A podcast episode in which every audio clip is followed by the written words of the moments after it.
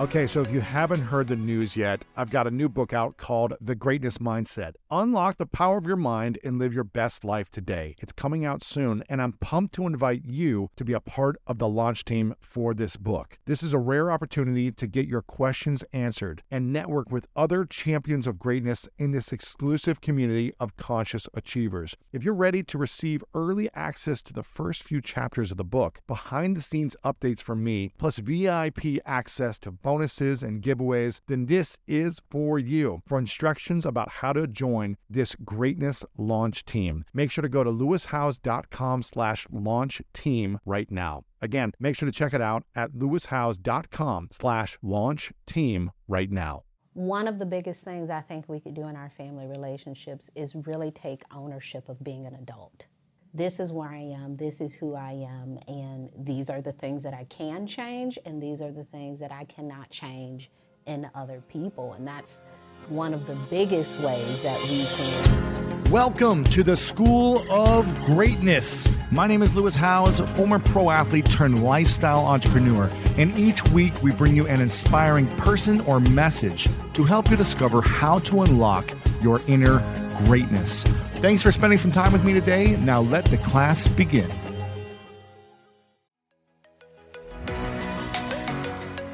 I don't know about you, but when around 3 p.m. hits, I find myself craving the right refreshment to get me through that mid afternoon slump. New Pure Leaf Zero Sugar Sweet Iced Tea is full flavored sweet tea, but without the sugar and the calories. It might take several bottles for you to believe that a delicious sweet tea can really have zero sugar and zero calories. But you know what they say life is full of surprises, or in this case, full of flavor. New Pure Leaf Zero Sugar Sweet Iced Tea. Try it to believe it. For 20% off your next 12 pack, head to Amazon and use promo code 20PureLeaf. That's promo code 20 P U R E L E A F for 20% off.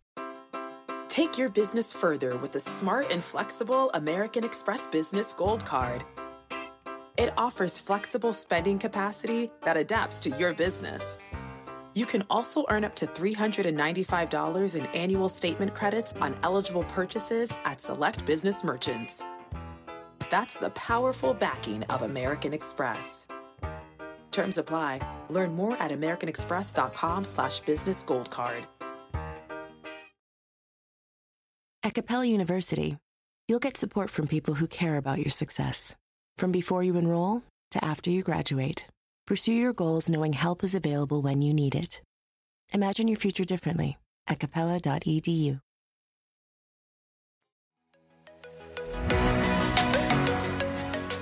a lot of people are struggling with understanding what a toxic relationship is. Mm-hmm. And I actually feel like a lot of people are in them and they don't know how to get out of them. I'm curious, can you share with me and us some of the key signs? Like, if these few things are happening, you're definitely in some type of a relationship that is maybe toxic or unhealthy. Are there a few keys that we should be looking for? Big signs verbal abuse, uh-huh. Emotional abuse, sexual abuse, physical abuse. Okay. There are things outside of that, like we may experience emotional abuse. I would lump that into, I mean, or manipulation. I would lump that into emotional abuse. We may have some demeaning. I might lump that into emotional abuse, but sometimes we're not aware because it's so normal in the relationship. We're so familiar with we're this behavior, so right? And, and from a particular person, right? This person is always yelling. This person always pushes people. This person always says mean things. So you chop it up as this is how they are, but that behavior can be abusive. Yes. That behavior can be unhealthy, not just for the relationship they're in with you, but any relationship. I couldn't go to the doctor and push my doctor or yell at the doctor. That would be a crime. right.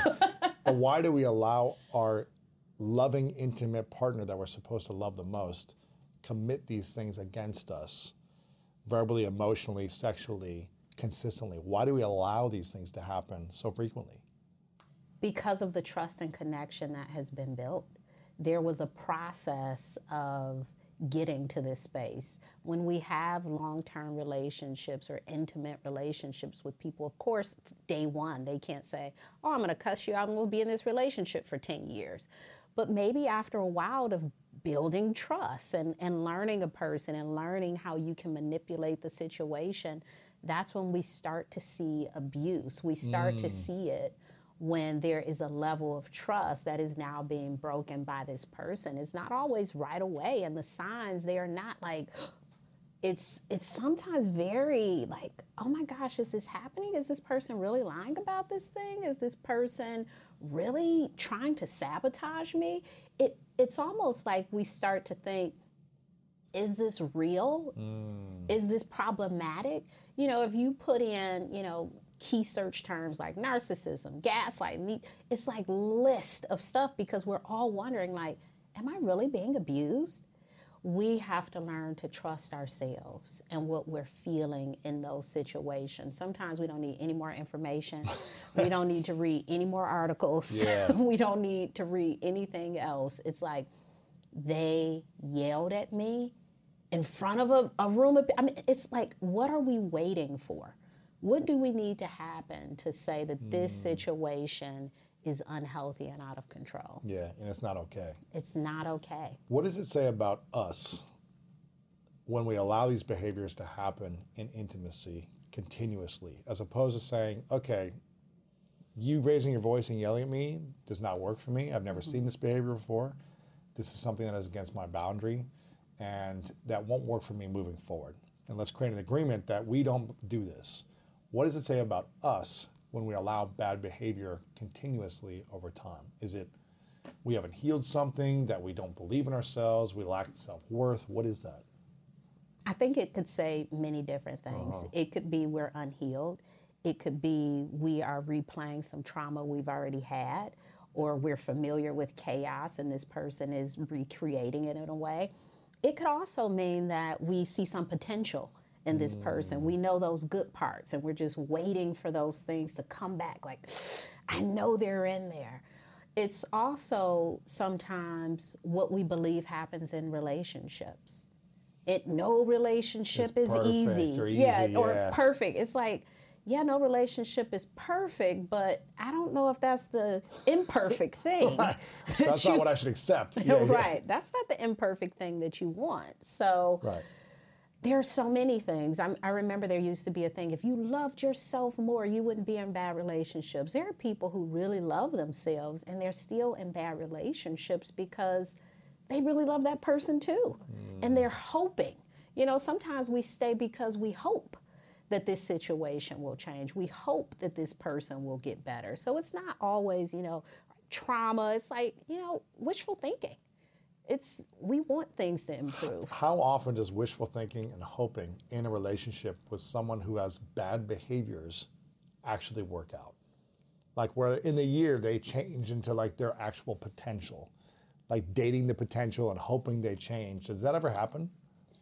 Yeah, I mean, if there's like some catastrophic event, mm-hmm. right? Like you have this this moment of, oh my gosh, I almost thought the world was over and I changed as a human. Or, you know, things happen in people's life where they decide to change. It's not us doing the work for them. They have this moment.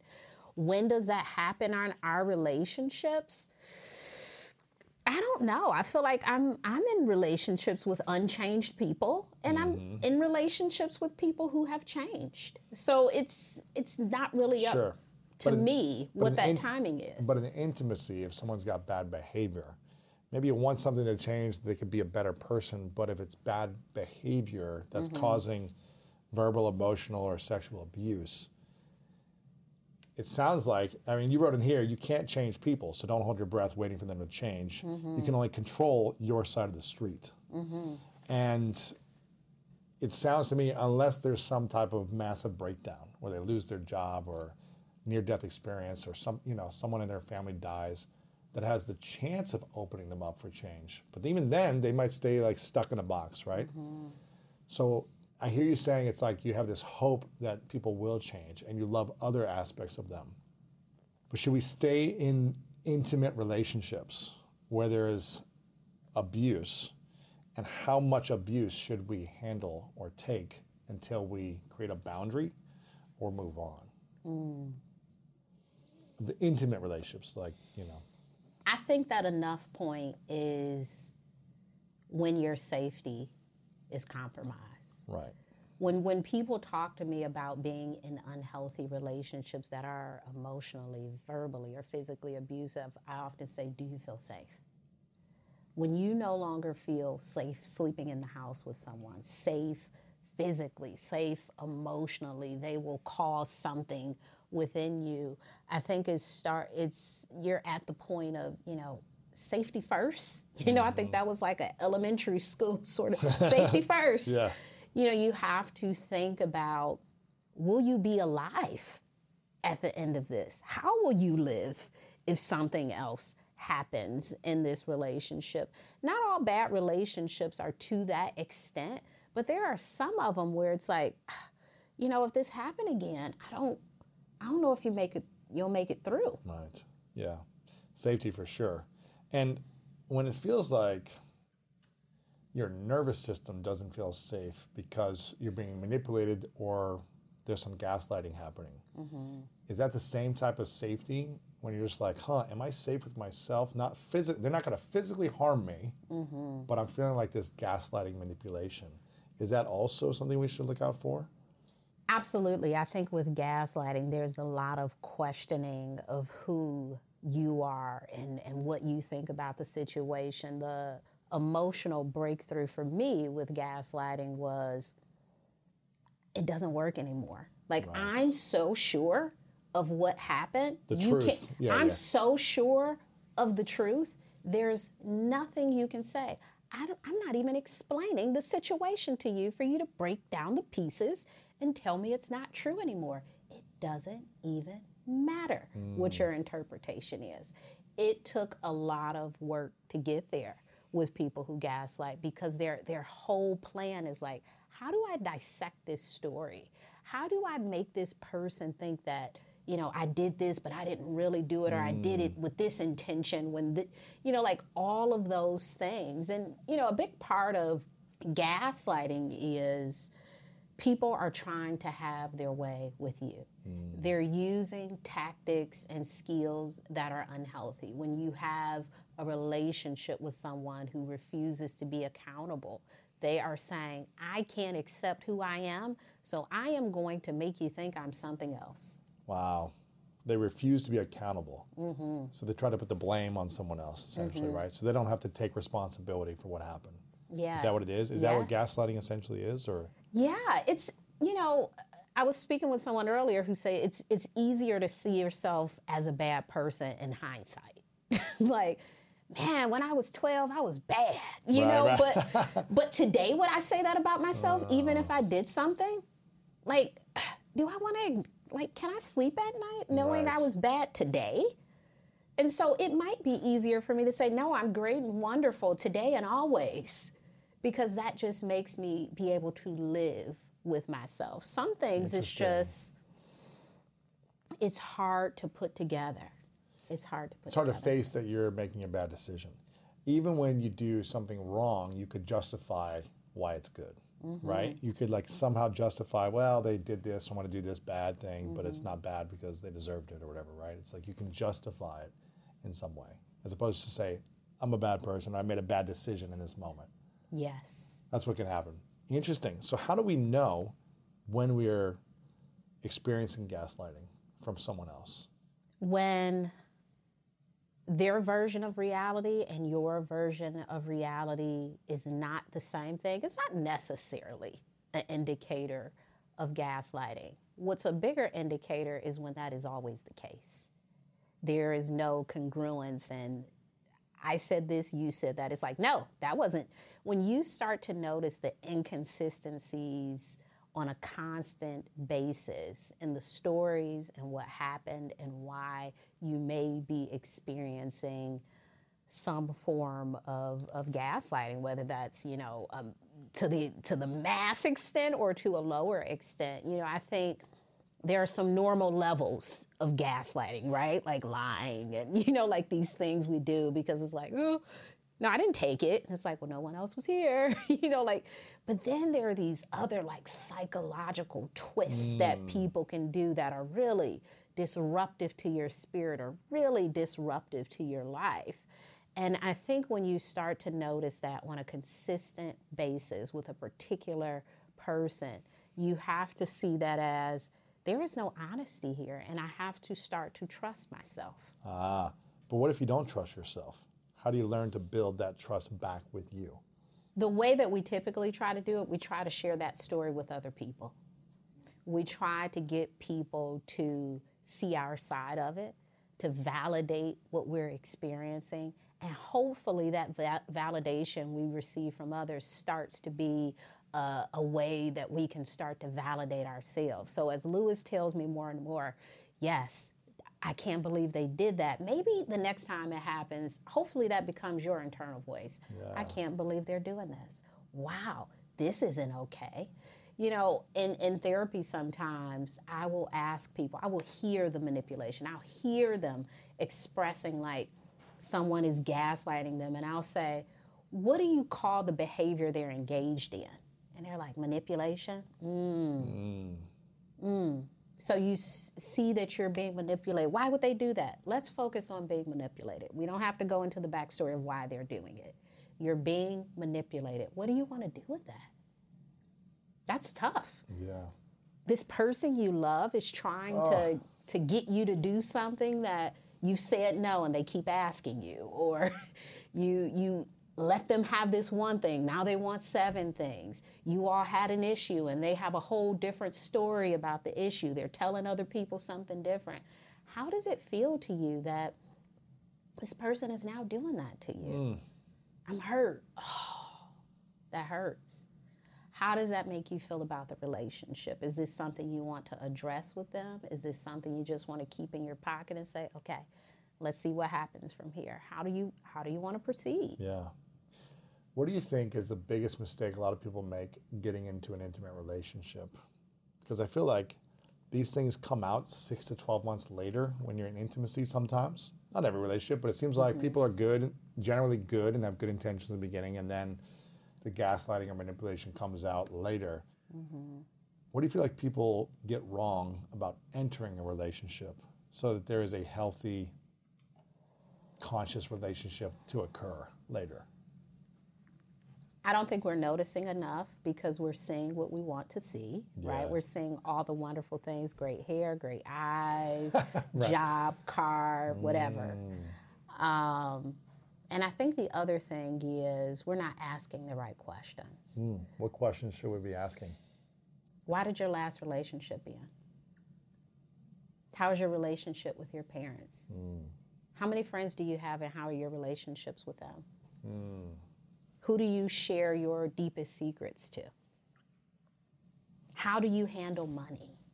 What do you think? You know, just all of those things that build a person. Like we need to know not just where you live, where you work, what you like to do for fun, Yeah. the deep stuff, the really deep stuff about people. How's your relationship with your mom? And then from there, oh, me and my mom have a great relationship. Really, how often do you talk? You know, just really probing people in this way to figure it out. Because if someone says we have a great relationship and you talk to them once a month, well, that's not in- how I have my great relationships.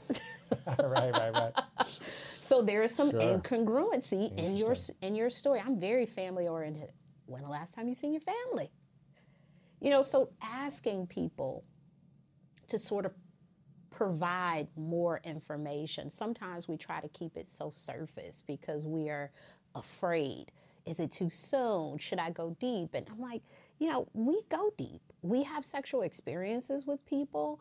We, you know, we go on multiple dates. I think we can have these these important conversations if you want to build emotionally intimate relationships with people. Why is it easier for people to sleep with someone in the first night or the first week and not have open, deep conversations with them? I think it is hard to one acknowledge things about ourselves because if you ask me a question, I have to ask you a question, or maybe I Or answer I- what I or asked you. answer, Yeah. right? So you know, perhaps it's a way for us to not have that mutual sharing. Maybe hmm. I'm not ready. Maybe I'm not in that space of healing. It's possible that I'm not in that space, and all I'm I, I want to have a partner, but I think about that as fun. I don't think about how this person life may impact who they are. I'm just thinking about, oh, they're fun. So sometimes it's we're not deep enough to get mm. to that mm. point with people, but yeah. I think those emotional questions are really important. The surface stuff is, you know, it's it's surface, is great, but we need to get down to business. It's interesting when I met my girlfriend Martha. Um, we connected online to meet in person, right? She was following the podcast and she had listened to an interview of mine about spiritual healing, to be honest. And then um, we'd gotten connected and we met up in person. And when I picked her up uh, to meet her for the first time, I had my phone in kind of the middle seat of the car. She was in the passenger seat I was driving, and I had my phone kind of right next to us. And my the, the phone lights up so you can see my screensaver. And it's a photo of myself as a five year old on my screensaver. And she looks, I saw her looking down at it, and right away, I literally just met her like five minutes before this. I go, uh, oh, don't worry, that's not like, I don't have a kid. You know, that's, I'm going through a process, and, you know, it's not a kid of mine. She goes, oh, are you healing the inner child? And I go, yes, I am. and, and I thought maybe she'd think that it's weird or something, but yes, I'm doing the work where I'm going back and healing the different wounds that I had as a child and creating new meaning from mm-hmm. those memories mm-hmm. and really mending that relationship with myself. She goes, That's beautiful. I'm doing the same thing. She showed me her phone and had like a you know five or six year old version of herself on there. Range Rover Sport leads by example. Picture this assertive on road performance meets commanding all terrain capability. That's the third generation Range Rover Sport, which is the most desirable, advanced, and dynamically capable one yet. This vehicle redefines sporting luxury, offering an instinctive drive with engaging on road dynamics and effortless composure. Now available in sleek, new Stealth Pack, Carpathian gray exterior wrapped in satin protective film with black accents and black brake calipers. Inside the Range Rover Sport, advanced cabin technologies like active noise cancellation and cabin air purification offer new levels of comfort and refinement. And let's not forget about the award winning Pivi Pro infotainment system. Enjoy a dynamic drive and total comfort with optional 22 way adjustable, heated, and ventilated electric memory front seats with massage function. Wow, that's like a spa day while on the go. Design your Range Rover Sport at LandRoverUSA.com. One of my favorite parts about my job is that I get the opportunity to travel a lot. And in fact, I'm recording this right now while I'm in Mexico. And actually, I was thinking about something that I wanted to share because I get a lot of questions from so many people about different side hustle ideas. So here's one for those of you out there that are on the go a lot like I am or traveling a lot. When you're staying in your Airbnb on your trips, have you ever thought about how you could be making extra money by hosting through Airbnb while your home is vacant? If you're interested in an extra stream of income, Airbnb hosting is an easy place to start, and it's like giving your home some company while you're away. Your home might be worth more than you think. Find out how much at airbnb.com/host. When you get a new car or a new home, your first reaction might be to say things like, oh yeah, or I can't believe it, or booyah. But what you really want to say is the one thing that can get you the help you need. Like a good neighbor, State Farm is there. State Farm is there with the coverage you need for your car, your home, and even boats, motorcycles, RVs, and other things that matter to you. With a State Farm agent, you know someone is there to help you choose the coverage you need. With so many coverage options, it feels good knowing you can find what fits for you. And when you need ways to get help, State Farm gives you options there too, in person or on the phone with your local agent or on statefarm.com, where their award winning app, State Farm, lets you do things your way. So when you need help protecting the things that matter most, remember to say, like a good neighbor, State Farm is there. And I was like, wow. So right away, the first what night, connection. The first night, we're talking about healing. We're talking about all these different things, which I don't know if I'd have been willing to do that 10 years prior. I wouldn't have been in that space to talk like that but I was in that space. I was available to talk like that. She was available. And so it just went into like the most deep conversations right away. And, it, and I felt like, okay, we could go there faster. And I could see if we're in alignment on our values and our vision and our lifestyle quicker. Mm-hmm. And just see like, okay, is this for us to hang out more, to be friends more, to date eventually and be committed eventually. But we we had so many of these deeper conversations, which I think I was afraid to ask in previous periods of my life because I was afraid to face them, like you talked about. Mm-hmm. It can be scary. It can be really scary. And I, you know, I, I think sometimes people will let you know when they're not Yeah. ready to go deeper. They will say, like, why are you asking me that? We just met. Right, And, right. You know, like those are signs Take it like, easy. okay, you know, maybe there's something there, maybe there isn't, but this person isn't willing to reveal that. You know, I, I think there are so many intimate conversations we can have without even talking about trauma. Mm-hmm.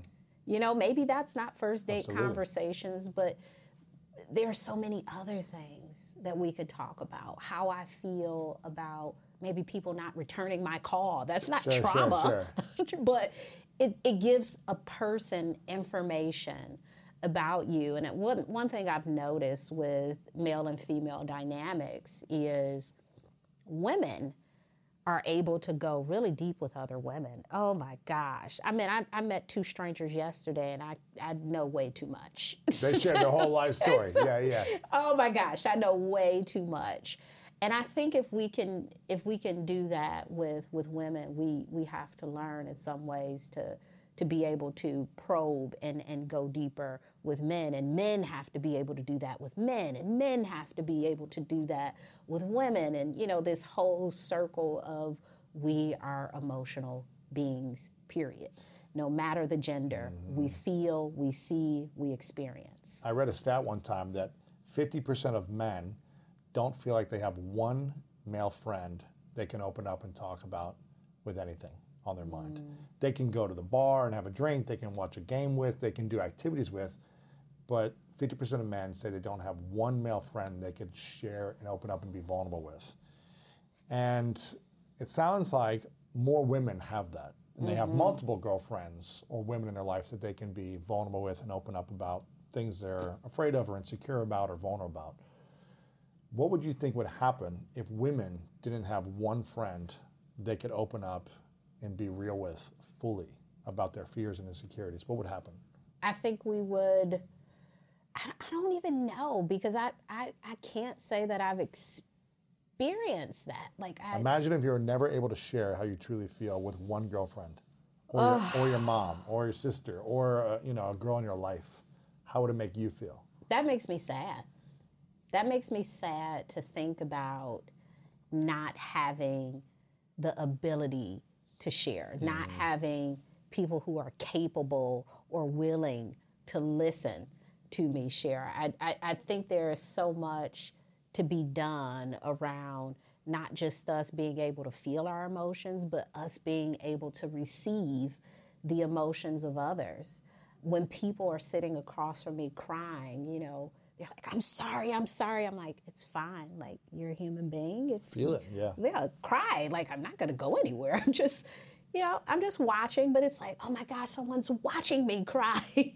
Why is it so scary for us to be vulnerable with others watching us, whether it be just having a normal human emotion, sadness, crying, purging, grieving, these emotions? Mm. Why do we hide them in front of others and feel ashamed when we're feeling them? I still, we're undoing so much from childhood. We're undoing that, you know, don't cry, it's not that big of a deal. Um, I'll give you something to cry about. Um, instead of feeling that, feel this. You're a boy, you're a girl, big girls don't cry, blah, blah. You know, like we're undoing so much of that still in our grown ages. You know, some of us, you know, it's, it's really tough. I once heard this guy say he hadn't cried in two years. I said, "Oh my gosh, you're like constipated.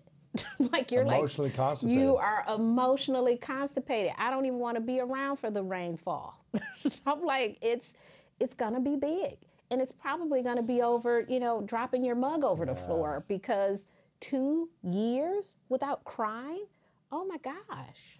What happens to someone if they have the inability to cry? What does that say about them or the process they're in or what they need in order to? And is there something wrong with them if they're unable to cry? Or there's not necessarily anything wrong with them. I would say that there is a need to go back to the very basics of I feel sad, I feel hurt, I feel frustrated. Sometimes we, we don't even know what we feel, and that gets in the way of us being able to express how we feel about things. It's so hard, you know, when people say it's so hard for me to say how I feel, it's like, but you feel it and you can't say it. Yeah, it, it gets hard when it is abnormal for us, when it is something that we're not doing often enough. We should you know, be in the practice of just throwing around a few feelings here and there. you know, I'm excited. I'm overjoyed. I'm sad. I'm confused. I'm frustrated. I can't believe I didn't get that project. Mm. You know, mm. being disappointed is, you know, it's it's a part of life. We all feel it. So hiding hiding that feeling, hiding how you feel, it's it's tough. Mm-hmm. Yeah. You mentioned before we started about the word triggered. And and I think this is interesting for us because I feel like a lot of people get triggered by the littlest things that end up being a lot bigger things for people, but they get triggered when in things where I don't feel like they need to be triggered by. Let's just say that. And they get triggered very often and frequently. Whether it's they see something they don't agree with, they're triggered. They someone commented in a negative way, they're triggered. Someone cut them off in a car, they're triggered. Whatever it might be. What does it say about us when we are constantly in trigger mode and constantly triggered by life scenarios, situations. Not saying we shouldn't have a wide range of emotions and feel sad or disappointed and let down, but when it's like a constant triggering, when little things happen and you're like explosive or reactive, what does it say about the human who's being triggered? The human who is being triggered, I would almost equate it to a tantrum. Yes. You know, sometimes when we are tantruming as adults, we don't have the language. We don't have the capacity to feel. So it comes out in these really big moments of like rage and anger and you know maybe crying but crying in this very like angry and disturbed way sometimes because we may feel out of control in one area and now we're driving and we're yelling at this other car when really it's I hate my job. Right. That's that's the issue you're having is I hate my job and you're taking that out on this other thing. You know, you're taking your oh my partner is getting out on my nerves out on your coworker. You know, so there there's so many things that we sort of displace onto these other factors that we think we can control, maybe it feels safer to have road rage than to think about the situation with your job, to think about the situation with your family. And so we put that energy, you know, where we feel like we can, and not in a conscious way. I think it's very unconscious, but when I see people with road rage, when I see people being triggered um, constantly, I do wonder what deeper thing is happening? Mm. Because the cashier not giving you the correct amount of change should not have resulted in you flipping over the, you know, like, so what is going on? Is right. it, I feel constantly disrespected. Ah, okay, so this one person did it in this, you know, small mistake kind of way, and now this bigger thing is coming up. Who disrespected you? Who named them? Who is the person? Because it's not this person but we often we displace that because we try to mm. compartmentalize. We try to put it in a little pocket and say well i don't want to be mad at this thing right now so i'll keep going but we really don't keep going. It's just like we're still here but we're also over here. I lived that way for most of my life until 10 years ago i opened up about being sexually abused. Um, and in life I would get easily triggered when I felt like I was being taken advantage of or abused by the littlest things. It's, it's just, I would get so reactive and be angry, but it's, I never addressed and, and mended that, you know, original moment that caused that pain. That was mm-hmm. an open wound that I just kept living in and I tried to put it back. I tried to forget about it. I tried to say I wasn't that big a deal. And it caused a lot of suffering until I addressed it and faced it. So I love that you mentioned that. Like you've got to go back and figure out who's the one who disrespected you in the first place. Mm-hmm. Name it, say it, call it out, talk about it. How do we really like learn to process the healing? How do we learn to face it and actually heal? Because for me, it took, took a couple of years mm-hmm. of processing and healing that wound. And then it was tied to many other things where I felt taken advantage of abused, where I had to face. Mm-hmm. But how do we actually face it, and how long does it take mm. until we can get to a state of not being as triggered anymore? And also, do you think it's possible to heal on your own? Mm. Sorry, I asked you like 20 questions you in one. asked me 25 exactly. questions at once. How long is it, how, why is it so hard to face it, the wound? How long does it typically take to start to feel the relief of the, the wound? And is it wise to try to mend and heal pain on your own? Or is it typically better to find some type of emotional support? I'm going to start with the last question. Hopefully, even if we're doing it without therapy or coach or you know some spiritual support, we have a friend. Yeah. So are we alone? Never. there needs to be someone in place, right? Now, whether that is a mental health provider or your best friend, there needs to be someone to support you on that journey. There are some type of types of healing that it's very hard for us to do on our own, and that's why we haven't done the work.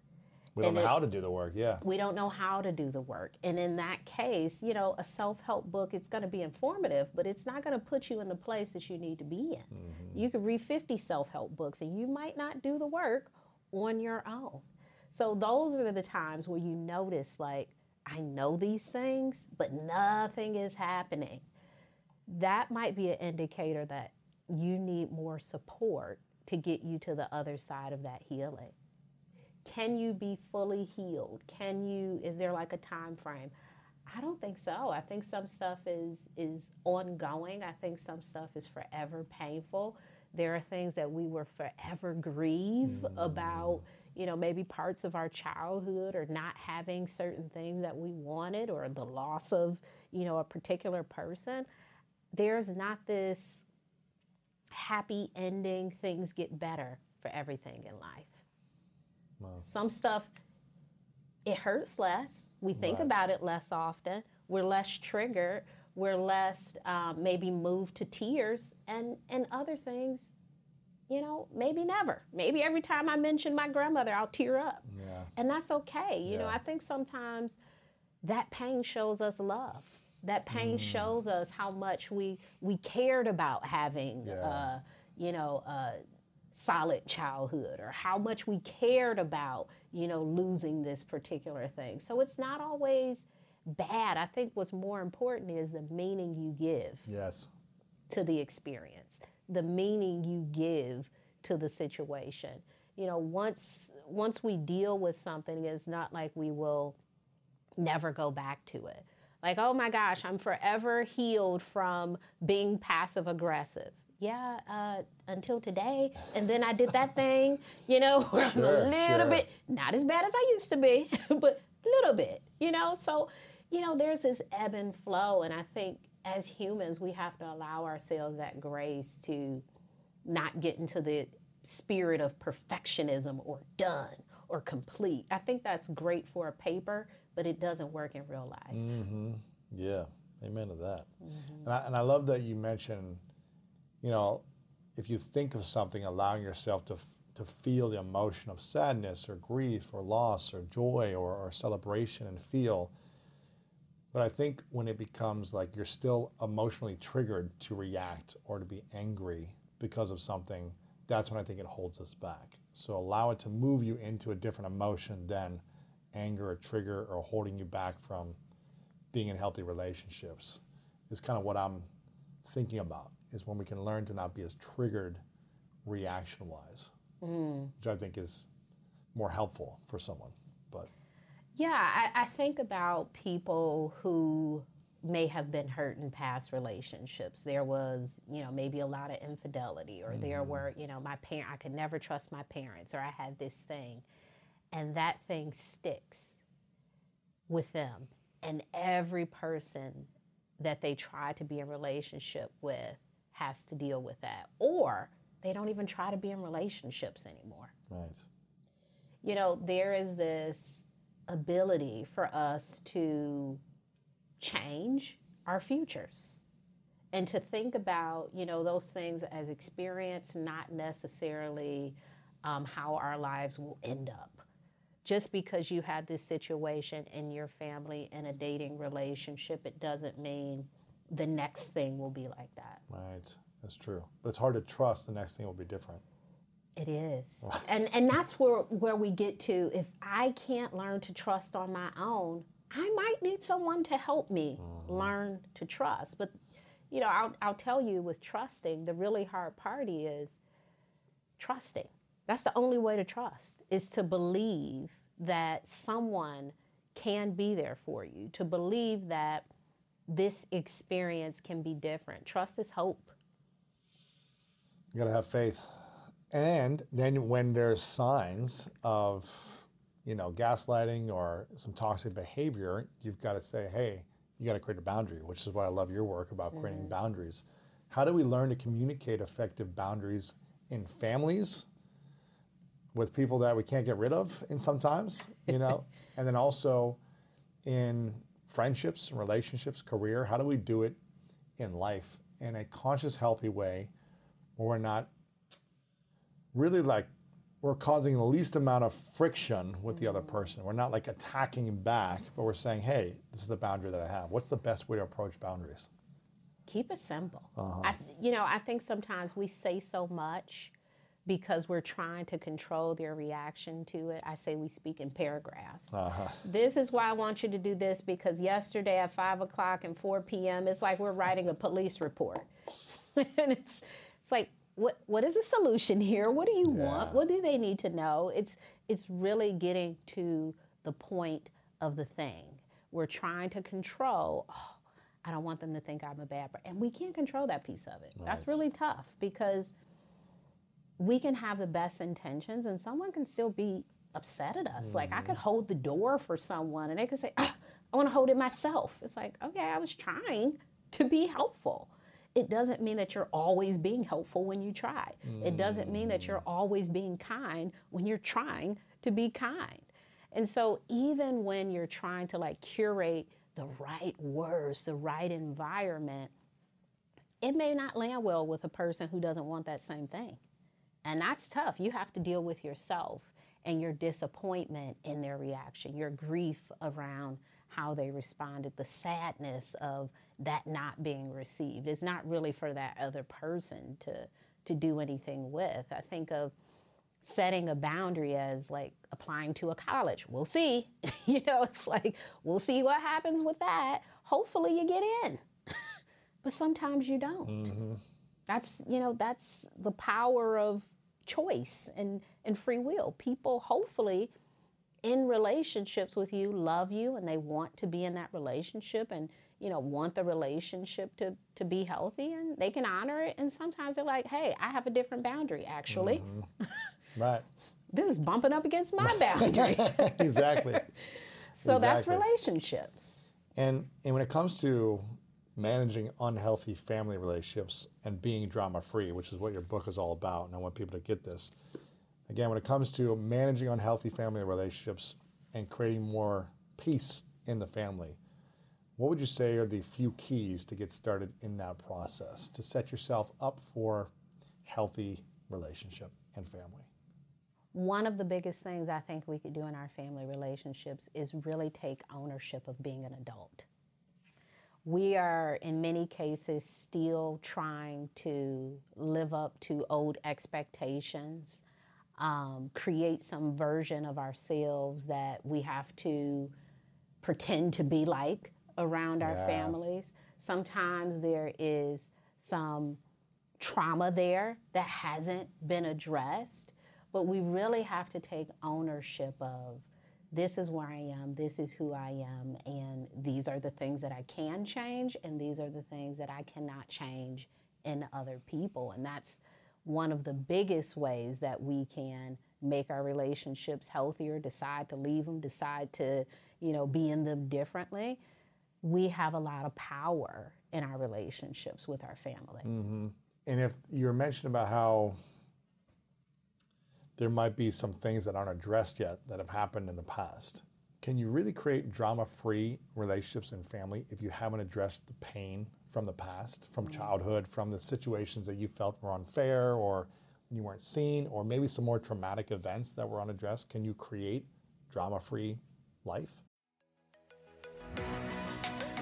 So listen, we all know life is full of yada yada, like those quote unquote free trials that somehow still charge your card for something, or when companies have those sneaky gotchas hiding deep in the fine print. And I know you've dealt with yada yada before, like those bills that keep going up and up for no reason at all, or when budget airlines promise a cheap fare but then charge you for every little thing until you realize you're paying more than you would have somewhere else. And yes, it is possible to outsmart yada yada, like triple checking airline deals to make sure all you need is already already included, but you don't take yada yada in life. So don't take yada yada from your wireless provider. Metro by T Mobile has no contracts, no credit checks, no surprises, and nada yada yada. Stop by one of over 6,000 Metro stores nationwide.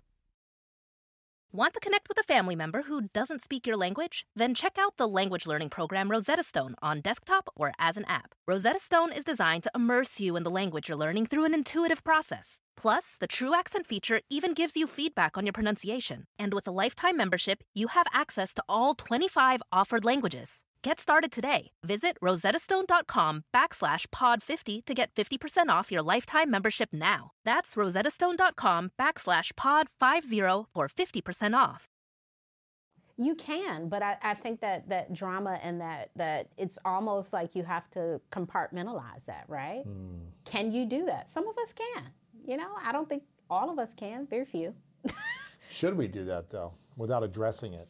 I think it comes up in other ways. Uh, so when we don't address stuff, we talked about that earlier, row rage. Mm-hmm. You know, when we don't address stuff, it comes up in other ways. So if I am forgetting that, you know, my parent was an alcoholic, how does that show up in my dating relationship? Am I now dating people who have substance issues? Am I now having this issue with substances? Am I making excuses for people and enabling and co- like how is this stuff continuing to show up because of my refusal to address it? And addressing it is not always with the other person. Mm. A lot of the yeah, they might have died. They might have yeah, something might they, have happened. May, yeah, there may be no resolution with them, but the resolution is with you. It is you saying, "Wow, this was my experience." This is how that experience impacted me. It's not, this person needs to do something to free me from my experience. It's like, how do I free myself? Because they may being, never, yeah, because they may never apologize. Yep. They may never accept it. So how do we free ourselves then from that? Sorry to cut you off there. No, we are free. We free ourselves with the truth. Ooh. The truth shall set you free. That is, that is a good one, for a reason we free ourselves with the truth. You know, I don't I don't know if you and you probably have been in a situation where you refuse to live in a lie. Yeah. It's like you know, this is the truth. And I refuse to pretend as if anything else is true mm-hmm. about this situation.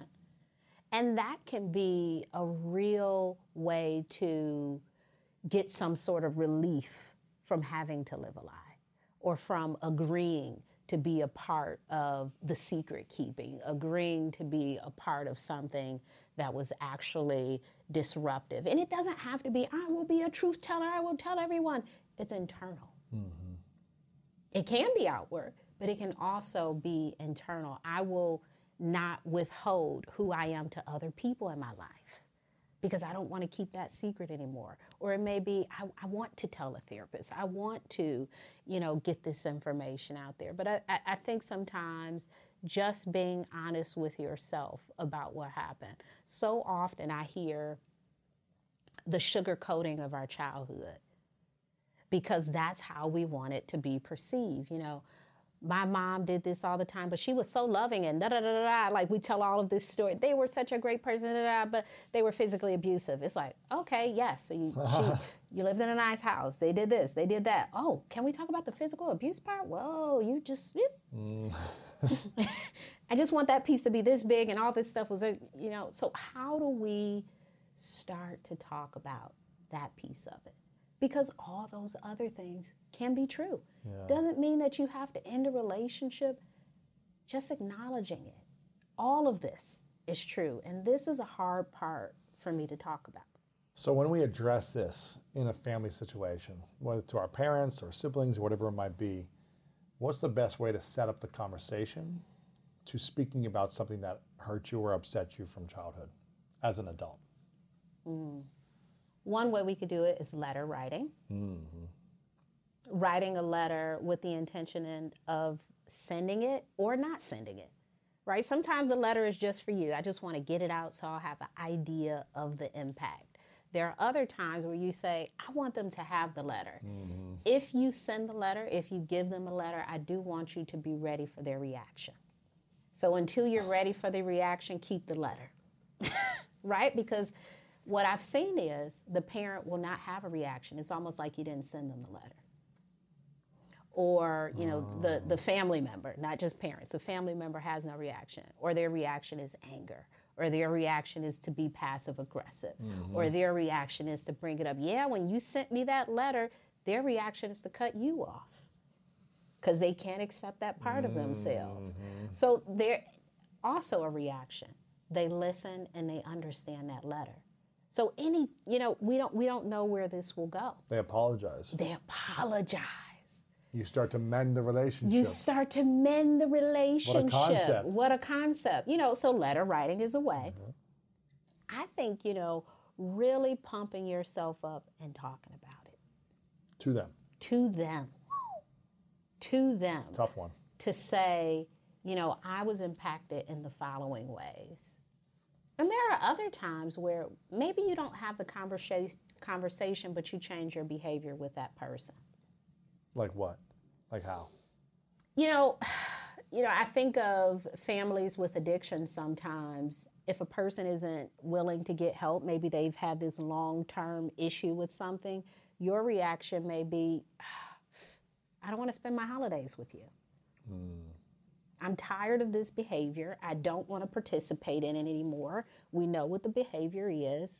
I don't want to spend holidays with you, or I don't want you at this thing, or if you come, please be sober. Or, you know, that's when you get into the boundary setting of, of who they are. But do you want to have the conversation of, hey, I've been impacted by your behavior in the following ways? That sounds like intervention. Right, right, right.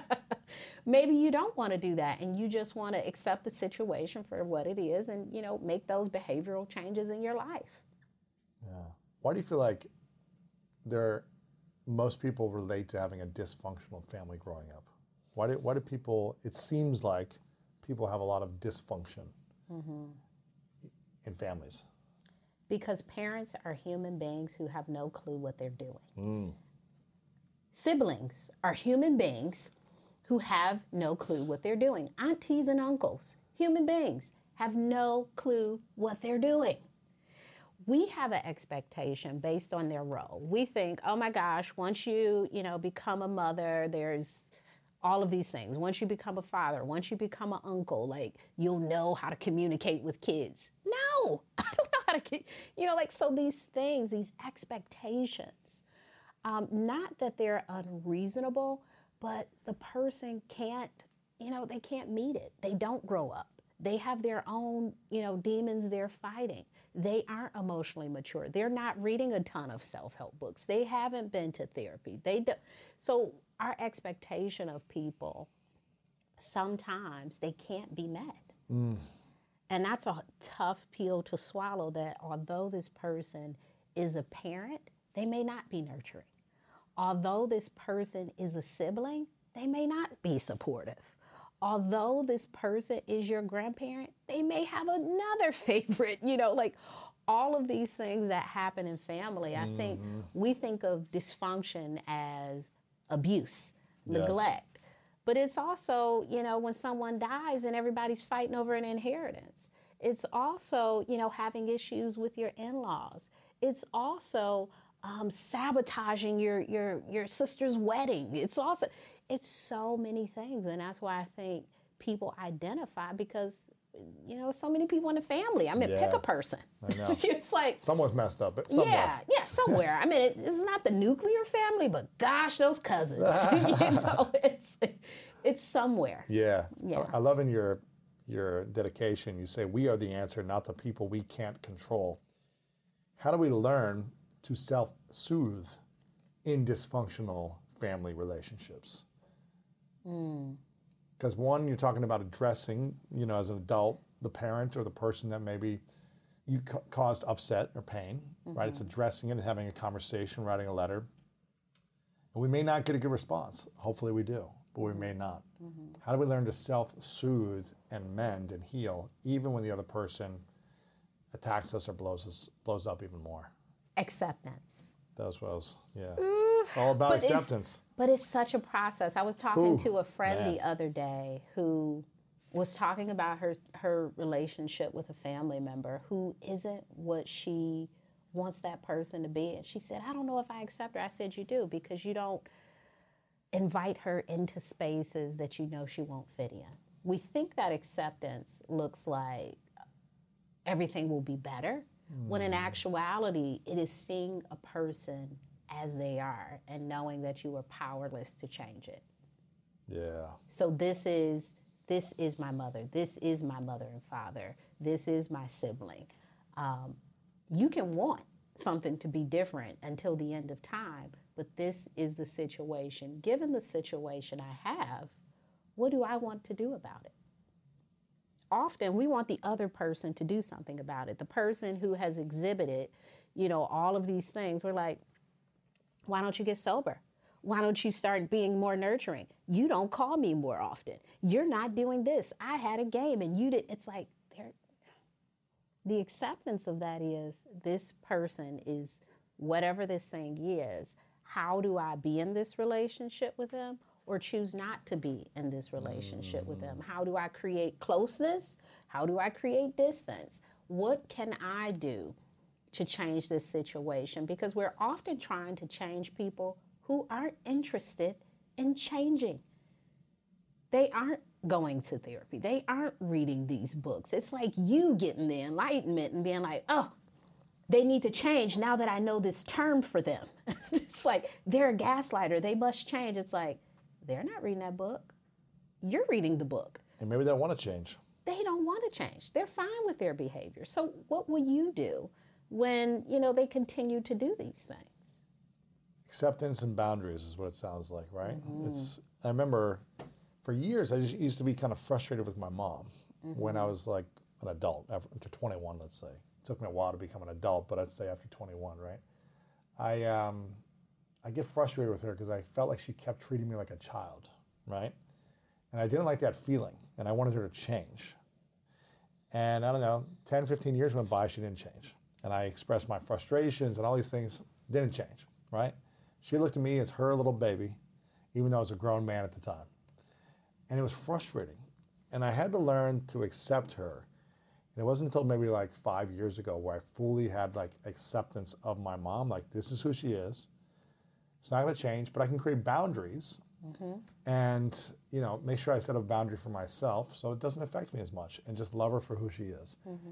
And it's been a beautiful experience for me. I feel a lot more joy thinking about my mom, knowing that this is the way she is, and it's okay mm-hmm. as long as I put boundaries in place. So, but why do you think it's so hard for us to accept the people we love the most? Because we would rather put the duty of doing the work on others. Mm-hmm. In the situation you just described with your mother, if she would have changed when you were 21, oh, the easiness. So much easier, right? so much easier. but if you had to place a boundary, ugh, the work you had to do. Oh my gosh. we get so upset at people for making us. Why are they emailing me on vacation? Because you're responding. Mm-hmm. How do you stop responding? You know, the, the work that we have to do in our relationships with people, it is, it's almost like we get upset with them for making us do the work when mm. really they're just being themselves. yes. If you don't want to be treated like a child, how do you become more of an adult? Create boundaries. You create those boundaries. So when mm. your mom is like, "Tell me about your girlfriend," you're like, "I don't, I, I don't want to talk about it." Mm-hmm.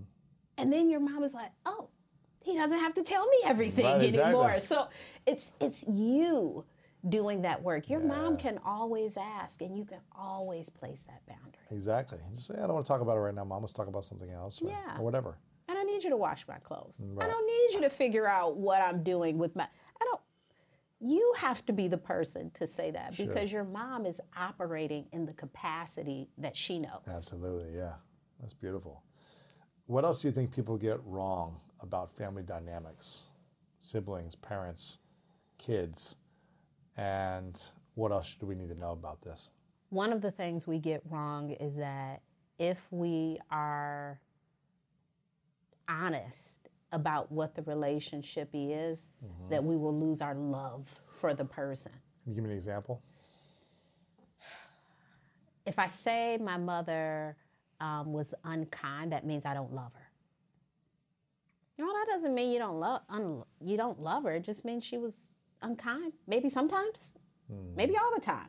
I don't know, but you could still love people who who do things to you or who cause you to feel a certain way. And sometimes we don't know that.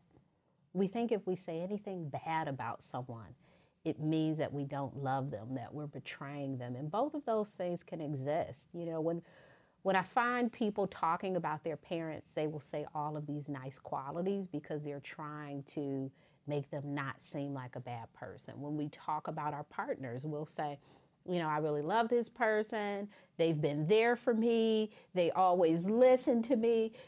And then, you know, like we we we are trying to say, I really love them. And I don't want to say anything bad about them. Hmm. And we don't have to protect the truth. We don't have to protect the person from everything that we feel about them. One thing we've been practicing in our house, I have two daughters, and they are at that age where they bicker all the time. And oh, she's annoying. And I say, everyone in this house is annoying. You, your sister, your dad, the dog, the TV sometimes is too loud.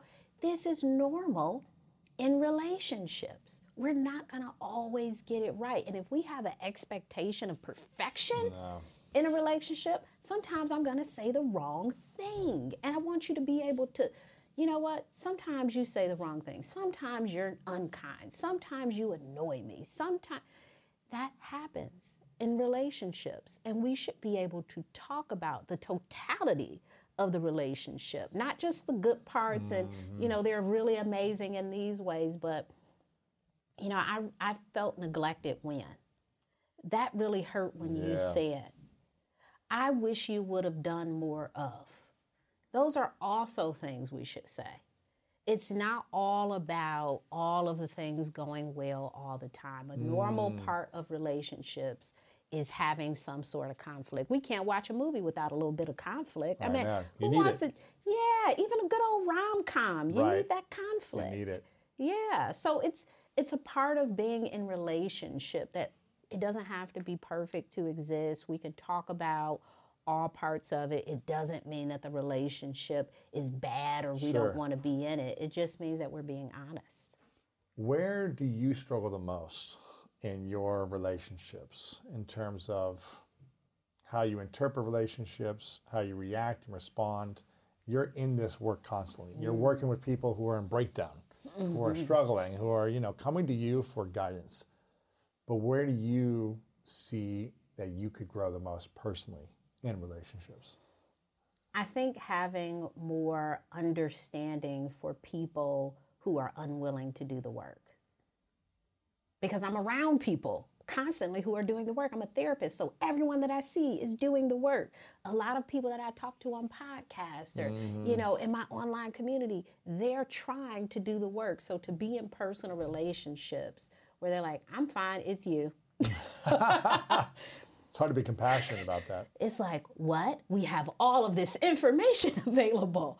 Yeah, so that piece, that like holding that grace of it hasn't always been easy for me. And it takes it takes a lot of self-compassion and grace to get to a point of saying, you know what, I did mess up. And I have to remember that. because everybody's not in that space. Um, and so some of those personal relationships, it's like, yeah, they're not in that space. and that's okay. I, I, haven't always been in that space. How dare I look down on someone like, ah, look at me now. I'm, I'm, in a better space. It's like, I, I get it. It's tough yeah, because yeah. I wish sometimes I could unsee stuff. You know, it's like, I wish I didn't care about things so much anymore. Like, gosh, I wish that thing didn't make me sad because it was a good life mm. to not feel some things. Relationships, they were bad, but they were better because you had them. So I, I, think that, you know, this this knowing sometime is like, ugh, it's tough. The awareness. The awareness. Consciousness, seeing it. I hear you. Well, I'm excited about your book, Drama Free, a guide to managing unhealthy family relationships. I think a lot of people can relate to experiencing this now or at some point in their life dealing with someone in their family that was maybe unhealthy or just they struggled to really mend certain things. Mm-hmm. So I want people to get this book. You've also got another book that's amazing as well. Get both of them. Uh, but again, get this, get this for your whole family so you can go through the practices, the guides, all the tools in here that'll support you create more emotional peace, create more love, more joy in your relationships that's what I believe we're all seeking. We all want. We want more of that. Even if it's familiar to be in chaos, I don't think that's our true nature. Mm. That's just familiarity and mm-hmm. a comfort zone. But it's time to break free of that. It's time to, time to become drama free and break free of the unhealthy relationships. So I'm very excited about the book.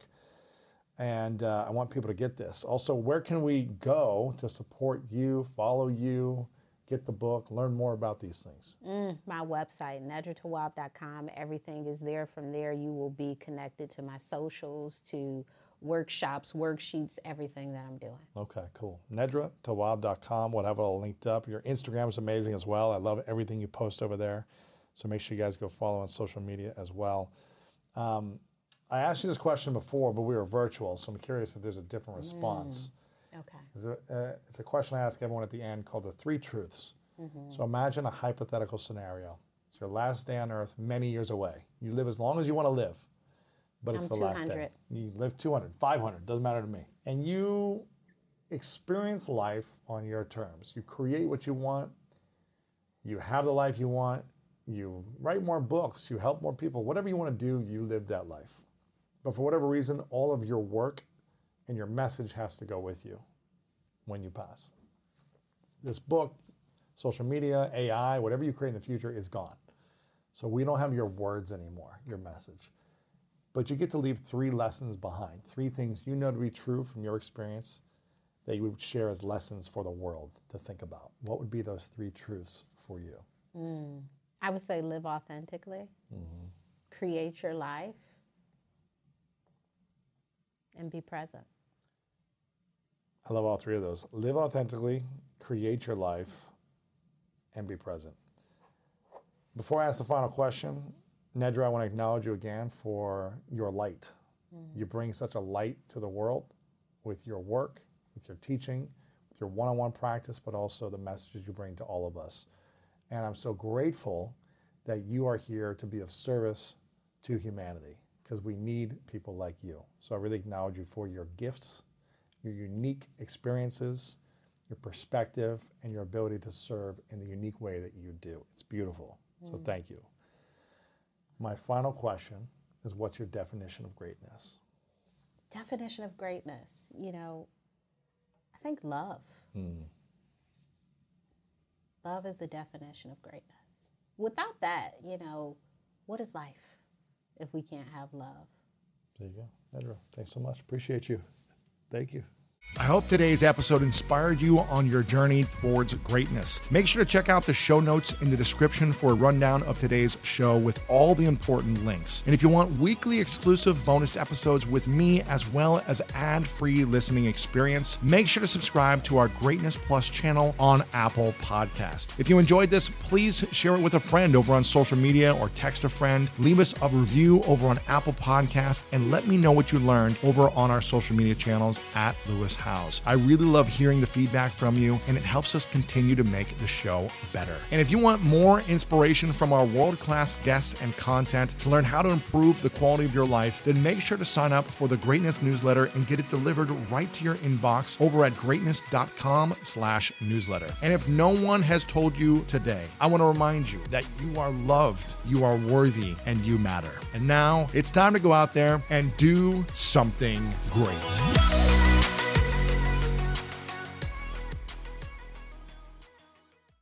You can start your day off right when you find a professional on Angie to get your plumbing right first. Connect with skilled professionals to get all your home projects done well. Visit Angie.com. You can do this when you Angie that. Why are smart businesses graduating to NetSuite by Oracle? Because NetSuite eliminates the expense of multiple business systems by consolidating your operations together into one. NetSuite is the number one cloud financial system, bringing accounting, financial management, inventory, and HR into one platform and one source of truth. NetSuite reduces IT costs because it lives in the cloud with no hardware required, so you can access it from anywhere. You cut the cost and headaches of maintaining multiple systems because you've got one unified business management suite. Bringing all your major business processes into one platform improves efficiency, slashing manual tasks and errors. Over 37,000 companies have already made the move, so do the math. You'll see how you'll profit with NetSuite too. And now, by popular demand, NetSuite has extended its one of a kind flexible financing program for a few more weeks. Just go to netsuite.com slash podcast 25 for more information. That's netsuite.com slash podcast 25.